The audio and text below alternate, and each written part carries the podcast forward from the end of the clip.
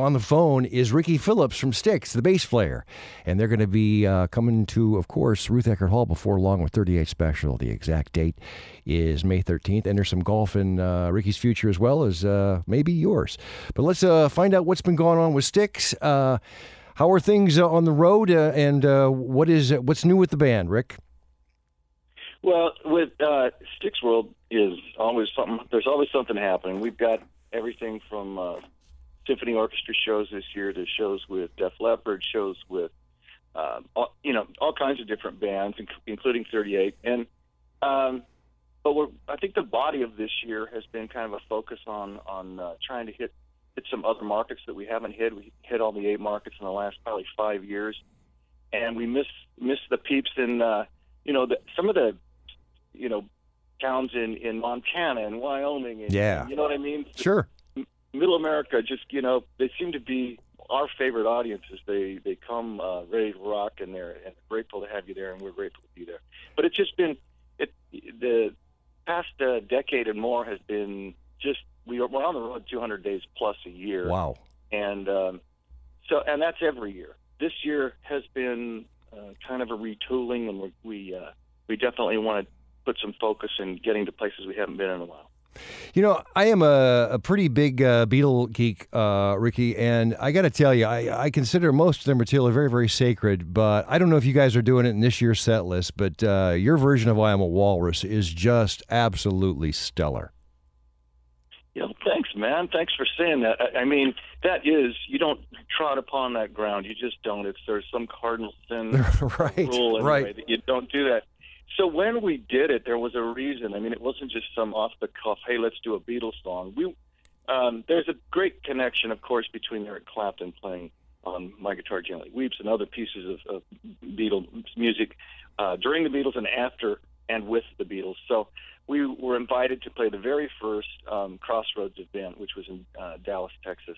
And we were trying to think of a set list, putting a set list together that would fit a little bit more in Uh, conjunction with uh, the other people performing, and specifically Eric Clapton, and and uh, that just popped up as an idea because we'd been playing it in sound checks and just having fun. We'd play, you know, two minutes of it, and all of a sudden we thought, what if we actually actually performed that during the during the set? And we did, and um, we started playing it a little bit more often. Actually, got recorded.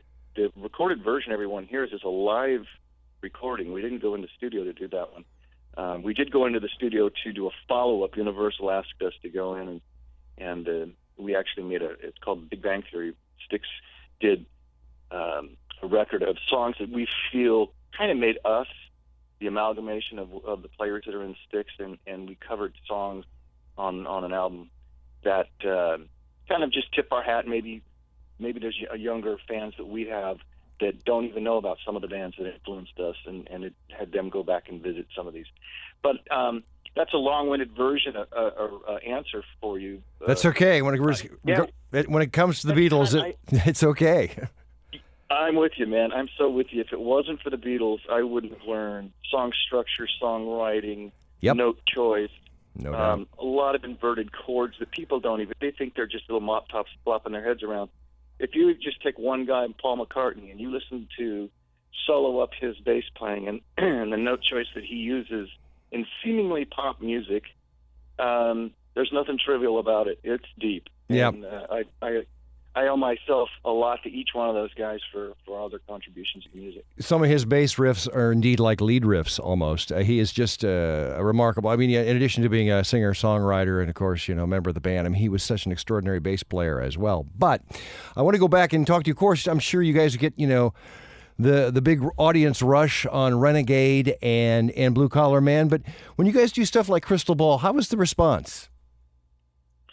You know, it's really great. Um, I, I'm always surprised how Styx fans, how, how well they know the catalog, because it doesn't seem, if we do Queen of Spades, you'll hear this one section of the crowd just go bonkers. I mean, they'll flip out. I mean, it, it's deep.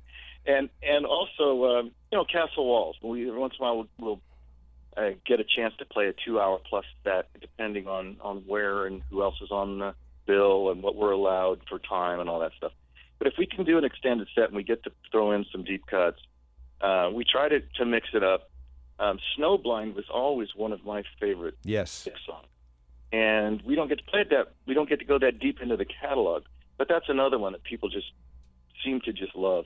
Wow. Um, but yeah, yeah, I mean, it's it's interesting. There's diff, there's parts of the country that know this side of Styx, which I've also found fascinating. Um, you can tell what, what uh, got airplay. Sure, no doubt. Yeah. Uh, you know, I want to uh, switch gears here if we can, Ricky, and, and talk about uh, the Ronnie Montrose project that uh, you were involved in as well, because I absolutely love Montrose. Uh, the first album, oh my gosh, uh, everything on it was just amazing. But uh, you're working on uh, uh, producing some of the last recordings uh, with Ronnie, and tell us about the project. Oh, God bless you, man, for even asking that question. Yeah, I'm. Um, I love Ronnie was a dear, dear friend. He and I and Eric Singer, from drummer from Kiss, went in and we cut tracks to ten songs. We could never find a singer for the project, so Ronnie, excuse me, early in the morning here. That's all right. Uh, it uh, was one of those things where uh, Ronnie saw that I was off with Styx and um, Eric was off with Kiss, and he said, "Look, I don't want this project to die on the vine because this too, this music is too cool. Let's call it ten by ten. We'll have we'll have ten different singers on ten different songs." So he started making phone calls, and Sammy Hagar jumped on board, and Edgar Winter jumped on board. Um, Eric Martin from Mister Big jumped cool. on board. Um, it, it was it just uh, Davey Pattison, who was the singer in, in Gamma with Ronnie, he jumped on board. Mark Farner came in. Cool. Um, it it just began to to stack. The deck deck really got uh, to a place where I thought, wow, okay, this is this is actually going to happen. And then Ronnie passed. Ronnie passed three years ago, and I sort of was handed the torch um, to finish the project. A month before Ronnie passed, he told me he really wanted to see the ten by ten project finished and was excited to do it. And then he was gone.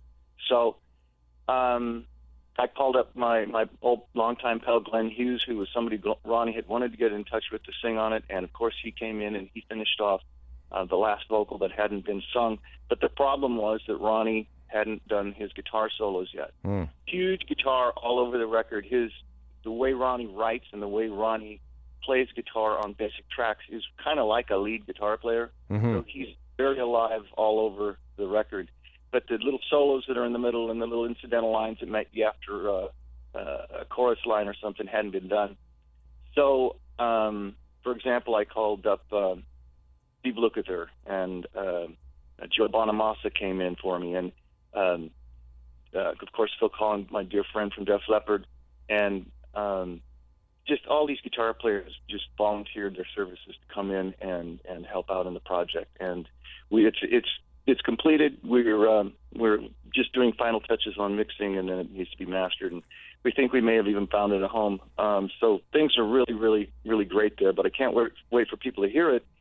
Because uh, hey, Ronnie's Ronnie was just getting better, and you'll hear that in these recordings. He's he's always redefined himself, changed from songs like "Town Without Pity," which was an instrumental, to "Rock Candy" with Montrose, and then uh, "Wild Nights" with Dan Morrison, to Edgar Winter "Free Ride." I mean, all of that was a little bit.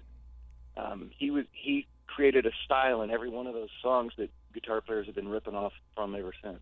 Cool, man. We'll look forward to the project. Now, you are uh, coming with uh, Styx. We're talking to Ricky Phillips, bass player of Styx, and they're going to be with thirty-eight Special, Ruth Eckerd Hall. That is going to be May thirteenth. Uh, any truth to the rumor, Ricky, that you're a scratch golfer? None. There's right. no truth in that. All right.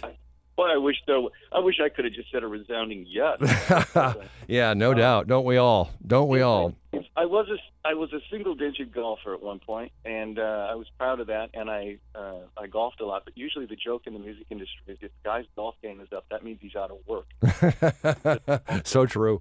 So, and in the last uh, thirteen plus years, I've been uh, on the road with Styx, and and my golf game is, has sufficiently suffered, but I still love it. I still get out there, and I still do the best I can do on that day.